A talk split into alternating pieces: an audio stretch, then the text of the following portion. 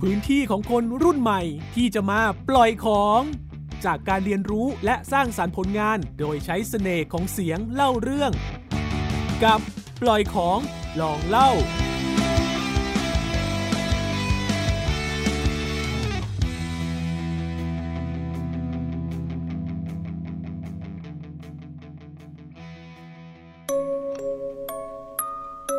เล่าขานตำนานลี้ลับ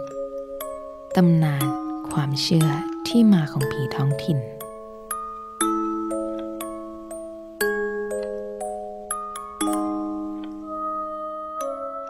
สวัสดีค่ะคุณผู้ฟัง วันนี้อยู่กับพึ่งรามิดา และอีฟธัญกรค่ะ ตำนานเกี่ยวกับผีที่พวกเราจะมาเล่าให้ฟังในวันนี้ก็คือ ตำนานผีกองกอยของภาคอีสานค่ะคุณผู้ฟังหลายคนอาจจะเคยได้ยินชื่อของผีกองกอย แต่ไม่รู้ที่มาของมัน วันนี้เราจะพาทุกคนไปรู้จักเกี่ยวกับผีกองกอยให้มากขึ้นกว่าเดิมกันค่ะ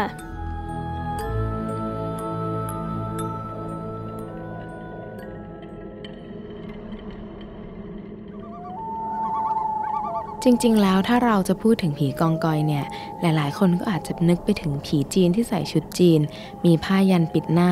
กระโดดไปมากันใช่ไหมล่ะคะ ผีแบบนี้เขาเรียกว่าเจียงซือค่ะ เป็นผีดิบดูดเลือด นอนหลับอยู่ในโรงศพหรือว่าถ้ำในเวลากลางวัน แล้วก็จะออกหากินด้วยการดูดเลือดคน สัตว์ สิ่งมีชีวิตตอนกลางคืน คล้ายกับกองกอยมากซะจนบางคนเนี่ยเข้าใจได้ว่าเจียงซือคือผีกองกอยค่ะ แต่จริงๆ แล้วผีกองกอยของไทย หรือบางที่ก็อาจจะเรียกว่าผีโป่งหรือผีโป่งข้าง เป็นผีป่าชนิดหนึ่ง ที่ไม่มีลักษณะรูปร่างที่ปรากฏอย่างชัดเจนค่ะ ส่วนมากก็ว่ากันว่าเป็นผีที่มีขาข้างเดียว ชอบเดินถอยหลัง กระโดดไปมาด้วยขาข้างเดียว บางคนก็เชื่อว่ากองกอยเป็นข้างแก่หน้าตาน่าเกลียด บางก็ว่ามีปากเป็นท่อเหมือนกับแมลงวัน และชอบพูดอะไรที่ตรงกันข้ามกับความจริง หรือแม้แต่เชื่อว่ากองกอยเนี่ยเป็นสัตว์ป่าชนิดอื่นที่มีลักษณะแปลกไปจากปกติ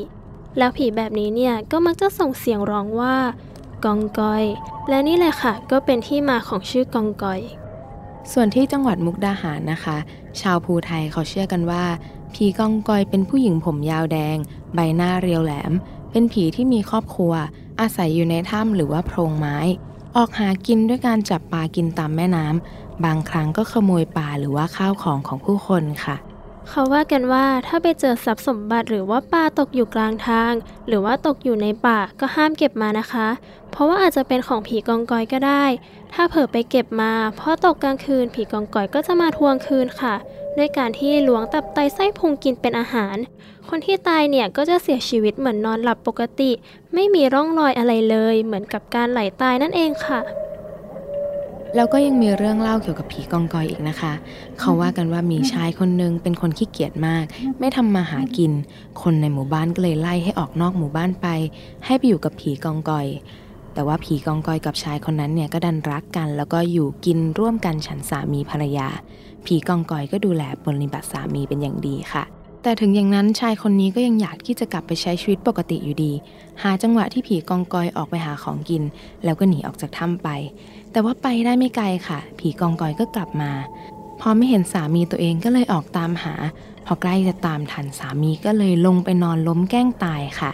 พอผีกองกอยมาถึงเห็นว่าสามีนอนนิ่ง คิดว่าตายแล้ว ก็เลยเอาทองคำเครื่องเงินเพชรนินจินดามาทำบุญให้สามีตัวเองตามธรรมเนียม พอชายคนนั้นกลับไปที่หมู่บ้านตัวเอง ก็เลยกลายเป็นคนร่ำคนรวย เพื่อนก็เข้ามาถามว่าทำอะไรมาถึงได้รวย ชายคนนั้นก็เลยเล่าทุกอย่างให้เพื่อนตัวเองฟัง เพื่อนก็เลยไปทำตามทุกอย่าง แต่ว่าดันโลภมากไปหน่อย อยากรวยกว่าพอถึงตอนที่ผีกองกอยเอาทองคำเครื่องเพชรมาให้ ก็เลยลุกขึ้นไปบอกว่า ขอทองคำเพิ่มอีก ผีกองกอยก็เลยรู้ว่าแกล้งตาย แล้วก็เลยพาไปอยู่ที่เมืองกองกอยตลอดไป ในด้านหนึ่ง เรื่องเล่าแบบนี้ก็เหมือนจะแฝงคำสอนที่ว่าไม่ให้โลภมากเลยนะคะ วันนี้ก็ได้รู้เรื่องราวตำนานของผีกองกอยกันไปแล้ว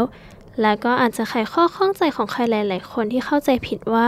ผีกองกอยเป็นผีจีนไปได้ค่ะ ใช่ค่ะ ก็ทำให้ได้รู้ว่าจริง ๆ แล้วไทยเราเองก็มีความเชื่อเรื่องผีกองกอยเหมือนกัน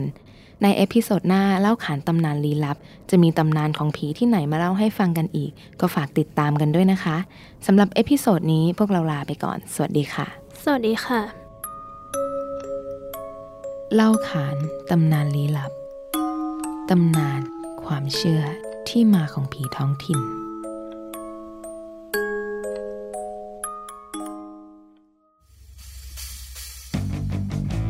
ติดตามปล่อยของลองเล่าได้ทางเว็บไซต์ www.thaipbspodcast.com หรือทางแอปพลิเคชัน Thai PBS Podcast